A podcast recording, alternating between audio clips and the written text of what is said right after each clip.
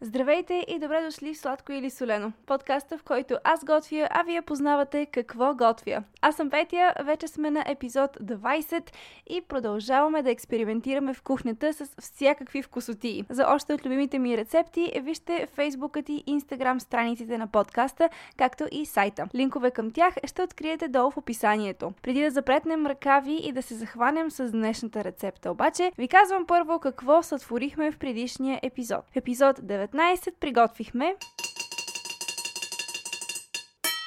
десерт жадната калугерка, жадната монахиня и още много имена има той.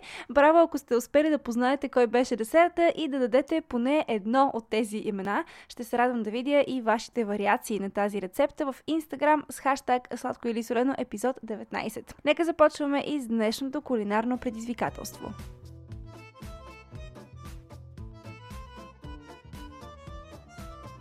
Днес продължаваме с още една българска рецепта. Това е нещо, което аз доскоро не можех и да вкуся, но размишлявайки какво да приготвя и как да ви предизвикам, тази рецепта ми попадна няколко пъти. Та накрая се примирих и видях, че това ще е и ще ми се наложи дори да го опитам.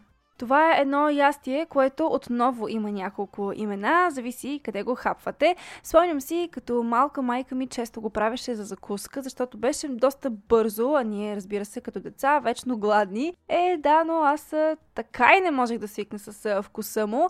Ще видим как ще ми се получи днес и дали ще ми хареса. Както вече казах, приготвя се доста бързо и лесно, за вкуса ще видим. Основният продукт в това ястие е брашно, но не какво да е. То е дребнозърнесто, може да бъде по-едро или фино смляно, а цвета му е жълтеникав. В Европа това брашно се използва най-често в Италия, Румъния, Сърбия и България, разбира се. Ето това е и първия ви жокер. Сипвам си вода в тенджера и я слагам на котлона, но не я оставям да завари. Към нея ще добавя и прясно мляко, горе-долу петдесет на петдесет. Когато започнат да се образуват и мехурчета, тогава добавям и няколко лъжици от брашното.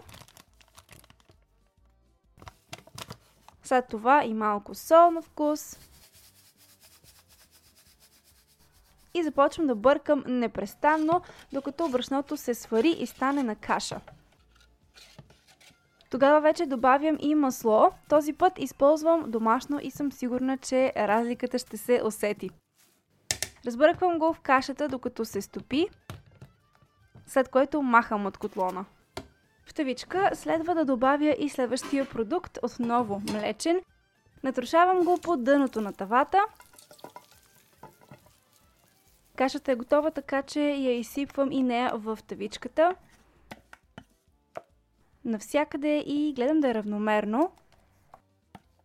На вид и консистенция се ме докарала. Много е жълта и приятна. М- дори малко ми напомня на картофено пюре, но това е може би защото брашното, което използвам, е фино смляно, тъй като не успях да намеря по-едро или по-остро, както също му казват, което пък изглежда повече като гриз. Моето не изглежда точно така, но пък все пак изглежда вкусно. Последни щрихи в друг съд, отново на котлона, загрявам масло. Може да използвате и олио, даже така е по рецепта, но аз предпочитам масло, така че го заменям. Няколко лъжички от него и разтапям. Докато чакам маслото да се разтопи на котлона, поръсвам още малко от сиренето върху кашата, след което с помощта на лъжица правя дупчици по повърхността. Поръсвам с подправка, червена. Прави се от смлени и сушени червени чушки. И финално заливам с горещото масло.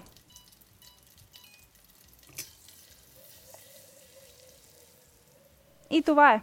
Нашето ястие, може за закуска, обяд, вечеря, няма значение, на който както му харесва, то е готово. Опитайте се да познаете кое е то. Отново ви подсказвам, че има много имена. При италянците е едно, при румънците друго, тук в България трето. Приемам ги обаче всичките. Пишете ми ги долу в коментарите или пък във Facebook и Instagram под поста на епизода. Facebook и Instagram страниците на Сладко или Солено ще откриете в описанието. Благодаря ви, че слушахте. Чао и до следващия път!